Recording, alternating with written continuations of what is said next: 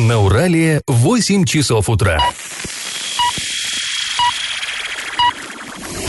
В эфире немного аналитическая, немного юмористическая и слегка музыкальная передача «Заварники» на радио «Шансон Орск». Для лиц старше 12 лет. Доброе утро, арчане, а также новотрайчане, гайчане, в общем, все, кто нас слышит. В эфире радио «Шансон Орск» программа «Заварники». А это значит, что в ближайший час вы проведете с нами с Эльвирой Алиевой. Доброе утро. И Павлом Лещенко. Напоминаю, что слушать нас можно не только в прямом эфире, но и на подкастах. Заходим на сайт урал56.ру для лиц старше 16 лет, находим кнопочку «Заварники», слушаем а также можно э, скачать программку для прослушивания подкастов э, в App Store, Google Play и найти там наше шоу «Заварники». Ну что ж, друзья, сегодня мы, как всегда, обсуждаем новости, но начинаем тоже, как всегда, со старости. Пашины старости. Существует такая традиция. А, начальник Орской милиции, милиции, полиции, там менялось, а ну суть-то не меняется, да, название меняется. Так вот, он а, раз в год отчитывается перед депутатами городского совета. Она сейчас, традиция существует, но была, оказывается, и 85 лет назад. А, вот, например, нашли мы в городском архиве документы 1934 года. Тогда главный милиционер Орска сообщал совету о преступлениях, правонарушениях, совершенных в Орске, ну и его окрестностях. А, интересные встречаются, знаете, а, сюжеты. Например, в колхозе «Утес» Кваркинского района. Ну, Кваркинский район тогда относился территориально вот к Орску, то есть милиция была одна на всех.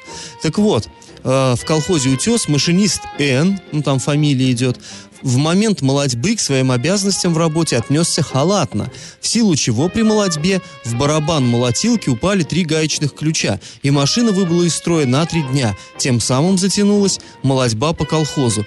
Дело рассмотрено судом, обвиняемый приговорен к двум годам лишения свободы. Конец цитаты. Ну вот представляете, два года. Уронил гаечный ключ человек, два года лагерей. Кошмар. А, другое дело. В селе Новопокровка шофер З доверил управлять машиной помощнику. И тот 24 сентября, проезжая по селу, развил скорость, в результате чего задавил лошадь, принадлежащую колхозу. Осуждены шофер на один год, а помощник на два года лишения свободы. Конец цитаты. Ну, конечно, лошадку-то жалко, но из-за животного отправляться в лагерь это что-то невероятное. Тем более шоферу, который даже за рулем-то не был, а просто пустил, и опять же не постороннего человека, а собственного помощника. Ну, не досмотрел. Вот э, жестко. Третье преступление. Президиум Ильчимбаевского, Иль, Ильчимбаевского сельсовета наложил штраф на колхозника С в размере 75 рублей за то, что С, находясь в нетрезвом виде, оправил естественную надобность около здания стены кооперации. Свои, своим поведением С опозорил советско-колхозную торговлю. Ну, конечно, по краешку прошелся этот самый С. Э, могло бы все печальнее закончиться, и не просто административная ответственность, все-таки советскую торговлю, конечно, позорить не стоило. Э, чревато было. Ну, удивительные, конечно, были времена. Друзья, а теперь традиционный наш исторический конкурс. Все мы знаем, что в Орске находился в ссылке поэт Тарас Шевченко. Несколько месяцев он провел здесь, э, в Гауптвахте. Ну, проще говоря, солдатской тюрьме. Скажите, пожалуйста, что сейчас находится на том месте, где вот отбывал э, наказание Кобзарь.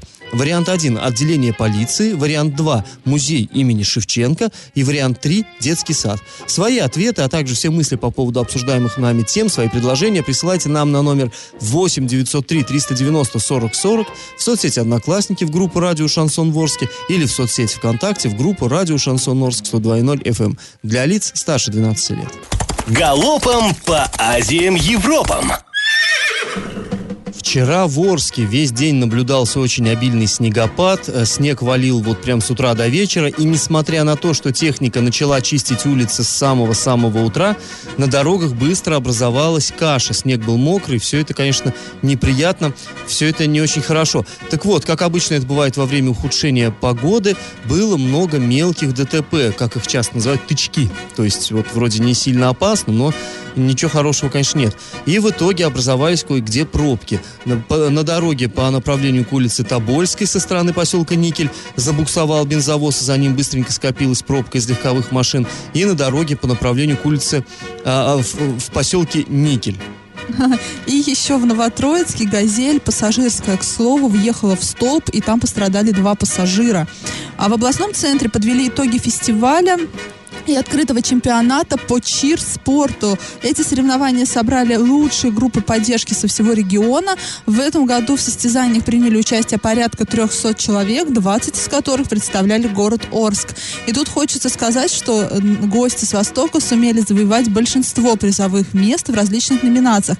И что такое чир-спорт? Это вообще явление для России и тем более для Оренбуржья очень новое, а вот для США, где это движение зародилось, чир-спорт, там известен на протяжении э, без малого полутора веков. Сформировался он на базе черлидинга. А, ну, еще одна такая, в общем-то, важная новость. На сайте Орского городского совета депутатов опубликован проект бюджета Орска на 2019 и плановые периоды 2020-2021 годов. И а, что же там интересно? В частности, указывается, что бюджет окажется дефицитным а, впервые за последние три года. То есть сумма планируемых расходов больше, чем сумма планируемых доходов. Дефицит должен составить 2 миллиона 118 тысяч рублей. Ну, на самом деле нельзя сказать, что это что-то такое страшное. В общем-то, совершенно рядовая штука. Напомним, в 2016 году, три года назад, да, э, бюджет, вот этот э, дефицит бюджета составлял целых 130 миллионов рублей. Ну и, в общем-то, все это нормально закончилось, ничего страшного не произошло. Конечно, теоретически депутаты могут отклонить вот этот предложенный проект бюджета, но практика показывает, что обычно документ даже после там эмоциональных споров принимается абсолютным большинством голосов. И как это понимать? понимать. Десятилетнего Данила Казакова из села Чапаевка Самарск, Сакмарского района до сих пор не нашли. Напомним, мальчик пропал еще 19 ноября. Около 10 часов вечера он вышел из дома по улице Колхозной и пропал. До настоящего времени его местонахождение неизвестно. На вид он а, около 10 лет, глаза карие, волосы светлые. Был одет в майку синюю, в джемпер, в синие джинсы, в красную куртку и черную вязаную шапку. И вот мы еще раз напоминаем, если вам что-либо известно, известно о его местонахождении, вы звоните в полицию. Просто вот по номеру 02 в любое отделение, в любом городе можно позвонить. И э, эту историю активно обсуждают в социальных сетях, пишут односельчане этого мальчика, которые говорят, что ребенок растет в неблагополучной семье. А, однако семья на учете не стоит, что примечательно, и в правоохранительных органах эту информацию не, под, не подтверждает. Более того, а, полиция вот, вот этого Сакмарского района нашим коллегам из Оренбурга даже сообщила, что семья нормальная. Вот, но это по словам полиции Люди же говорят абсолютно другое, но мы доподлинно неизвестны. Нам доподлинно неизвестно, и известно только то, что Данил и раньше убегал из дома, и по предварительным данным он мог обидеться из-за того, что его хотели отправить в центр для трудных подростков. Но тут я бы еще, знаешь, сказал, что не только в соцсетях это обсуждается, а люди, в общем, принимают такое деятельное участие, и его волонтеры разыскивают, в общем-то, все да, народ и а, организация Лиза Алерт подключилась тоже к поискам э, Данилы Казакова такого, потому что, сами понимаете, сейчас у нас какое? Сейчас 29 число. Ребенок пропал 19 ноября, погода ухудшилась, и это ладно, если он сейчас где-то отсиживается, да, возможно. Но мы очень на это надеемся. А вчера же наши оренбургские коллеги писали о том, что ребенок по версии следствия мог уехать к отцу э, в Ульяновск. Но, опять же, это все догадки. И вот я сейчас просто зашла в топ Яндекса новостей и в поиске набрала Данила Казаков. Здесь масса новостей новостей и пишет, что его разыскивают на Кубани. Уфа Тайм пишет, что следы пропавшего мальчика ведут в Башкирию, в Краснодарский край, в Ульяновск. Просто ребенка ищут по всей стране, в Сакмар, ну, в Самаре его ищут. Ну, видимо, решили охватить все, все территории по полиции. Ну, мало ли, да, куда мог... Мало ли кто мог даже увести элементарно ребенка. И, к слову, по факту пропажи ребенка возбуждено уголовное дело. Я в теме.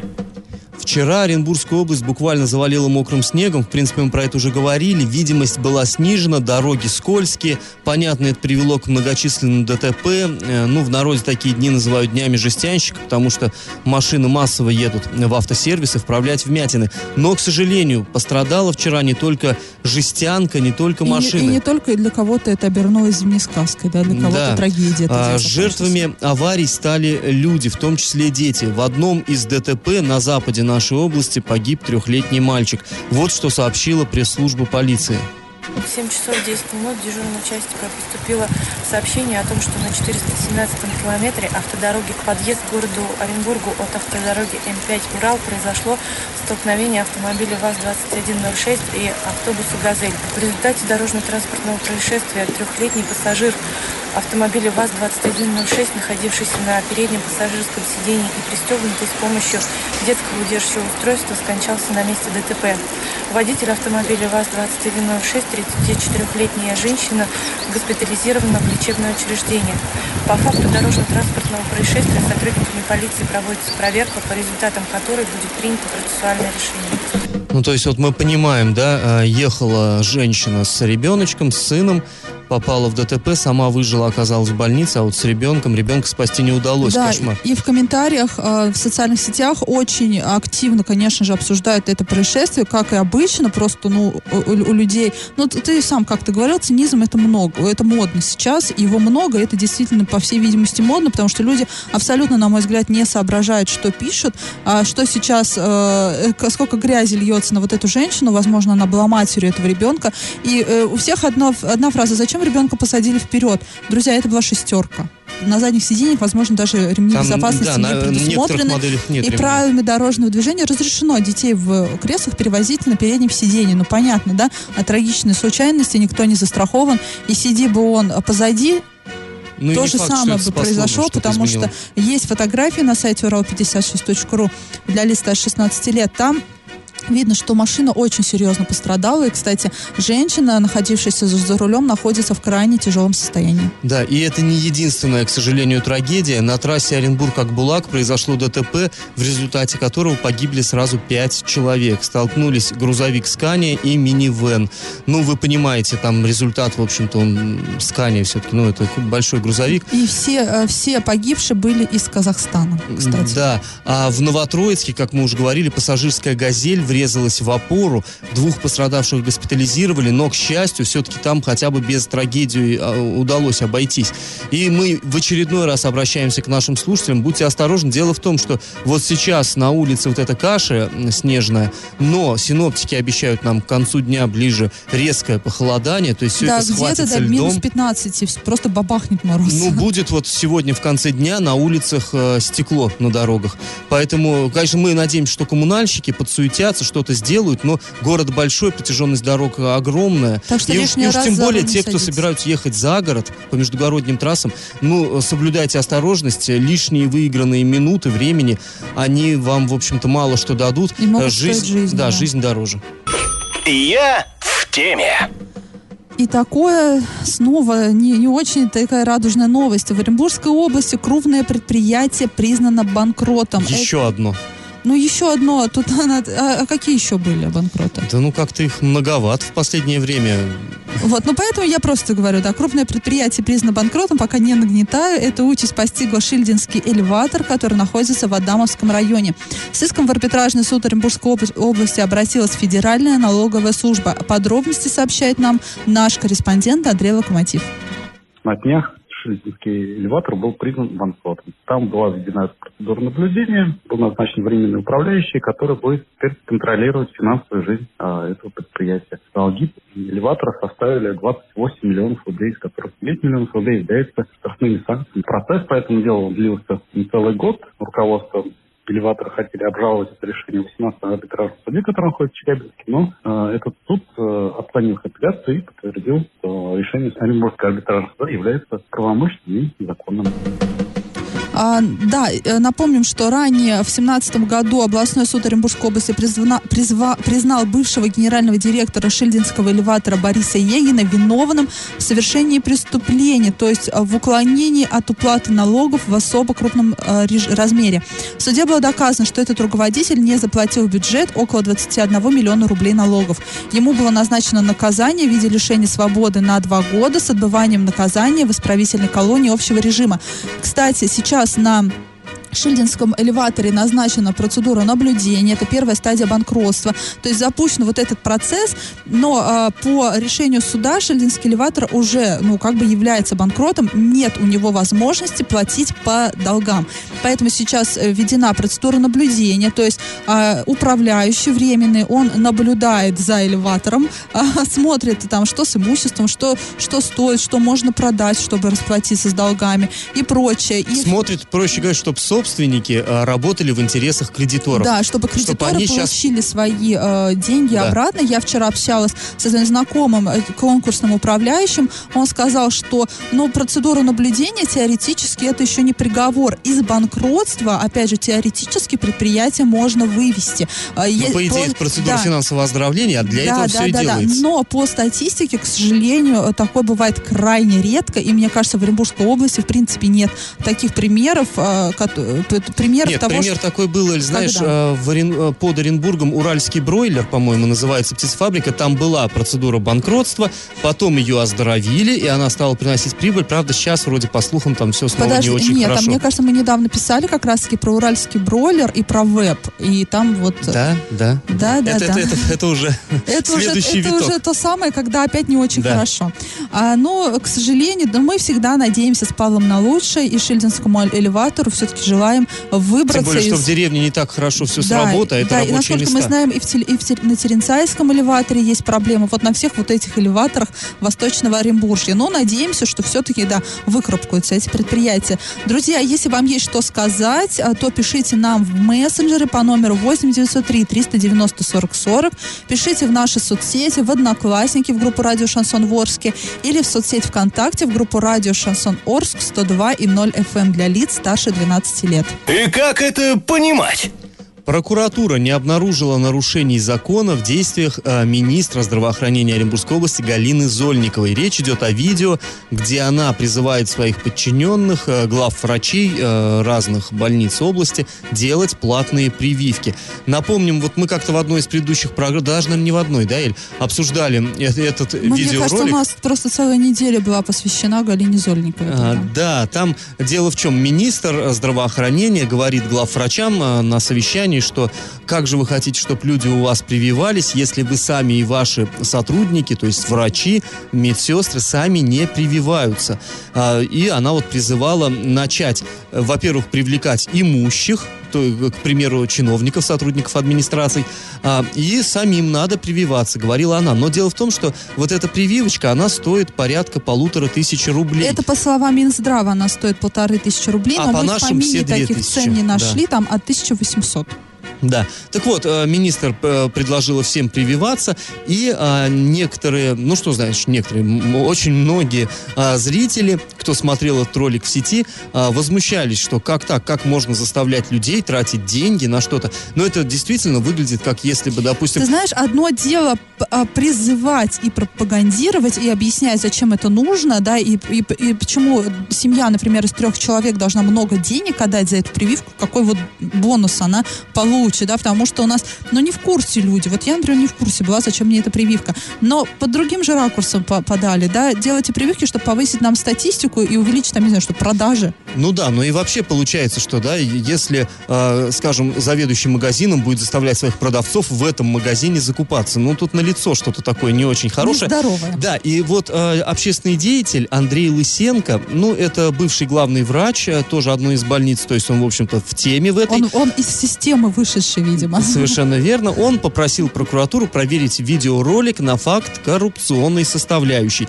Целый месяц прокуратура работала, проверяла вот это, э, этот сигнал. И результат нарушения закона э, в действиях и в словах министра не обнаружено. Галопом по Азиям Европам.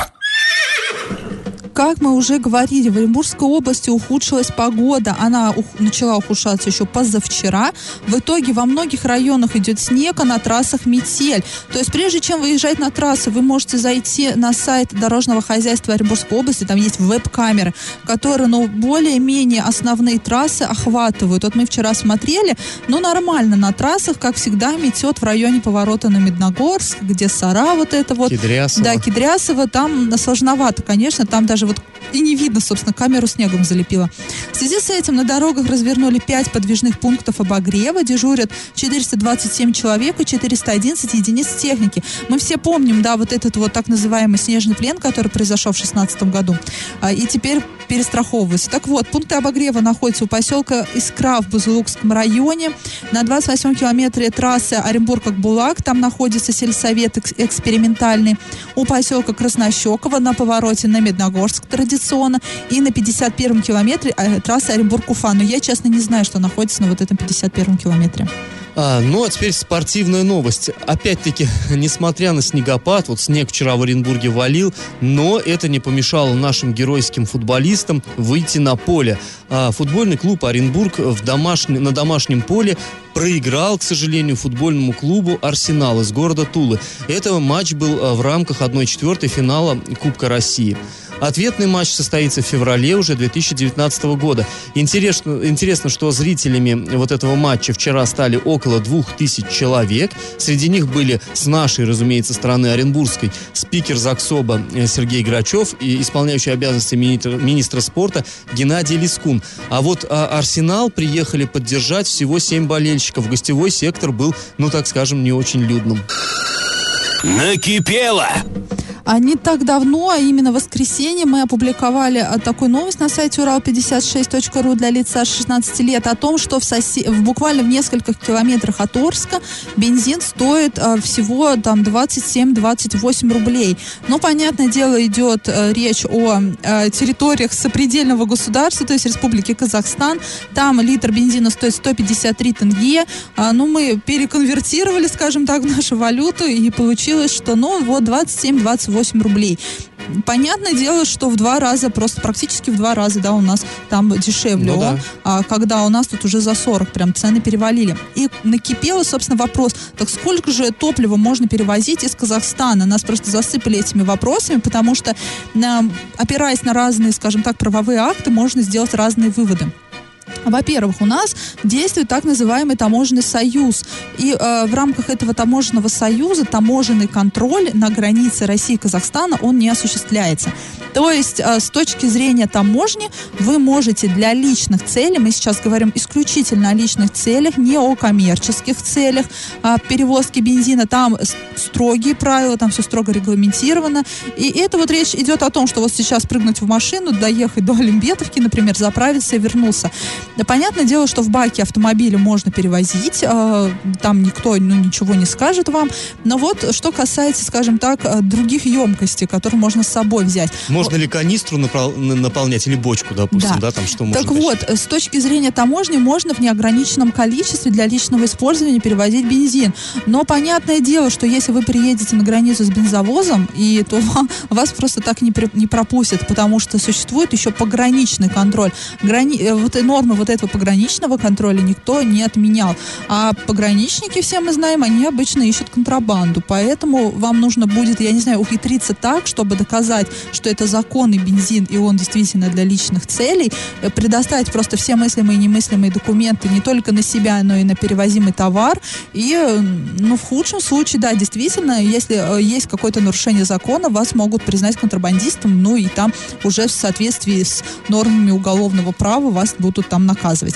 А, но еще есть, а, знаете, а, выяснили мы вчера, что пе- норма перевозки бензина а, регламентирует правила дорожного движения, а ко всему прочему Европейское соглашение о международной дорожной перевозке опасных грузов. И вот бензин, собственно, относится к, э, к этим самым опасным грузам. Так вот, в топливных, в топливных баках, которыми оборудован автомобиль, количество бензина, дистоплива не ограничено. Максимальное общество, общее количество грузов, которые можно перевозить на одном транспортном средстве без соблюдения правил, составляет 333 литра бензина и 1000 литров дистоплива. Не более 60 литров топлива можно перевозить в переносных емкостях, то есть канистрах. И ко всему прочему, за нарушение этих правил предполагается администра... э, предла- предусматривается административная ответственность, то есть нарушение влечет наложение административного штрафа на водителя в размере от 2000 до 2500 рублей или лишение права управления транспортными средствами. Но от 4 до 6 месяцев. Ну, собственно, наказание-то несерьезное, если, например, нарушить вот эти вот правила Европейского соглашения по перевозке опасных грузов.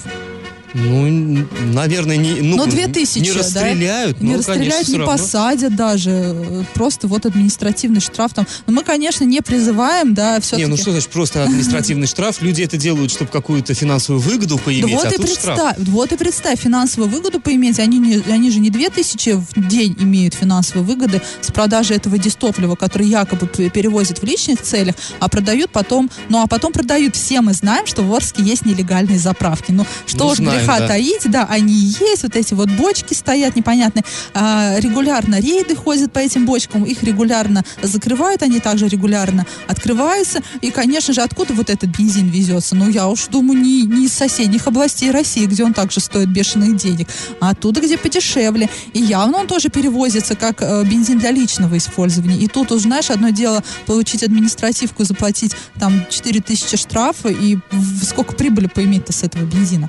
Ну, в общем, схемы-то такие мутные. Тут, наверное, надо вот как-то, может быть, у- ужесточать что-то.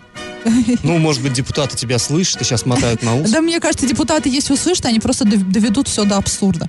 Так, друзья, если у вас накипело, то не держите в себе. Пишите нам во все мессенджеры по номеру 8 903 390 40 40. Пишите в наши соцсети, мы есть просто везде. А в Одноклассниках в группе Радио Шансон Ворске, ВКонтакте в группе Радио Шансон Орск 102.0 FM, в Инстаграме есть аккаунт э, э, сайта урал56.ру для лиц старше 12 лет. Раздача лещей. Ну что ж, подводим итоги нашего конкурса. В начале программы мы спрашивали, что же сегодня находится на том месте, где когда-то э, располагалась гауптвахта, в которой томился Тарас Шевченко. Многие наши слушатели решили, что там находится музей имени его, то есть Тараса Григорьевича, но это не так. Дело в том, что здание гауптвахты э, пострадало при пожаре еще в 1888 году, его снесли, его сейчас просто нет. А музей основали в здании, там расположенном неподалеку, там воссоздали камеру, э, где вот э, мог э, сидеть Тарас Григорьевич Шевченко. Кстати, пользуясь случаем, скажу, кто еще там не был в этом музее, сходите, посмотрите, там действительно все много очень интересного. Музей хороший.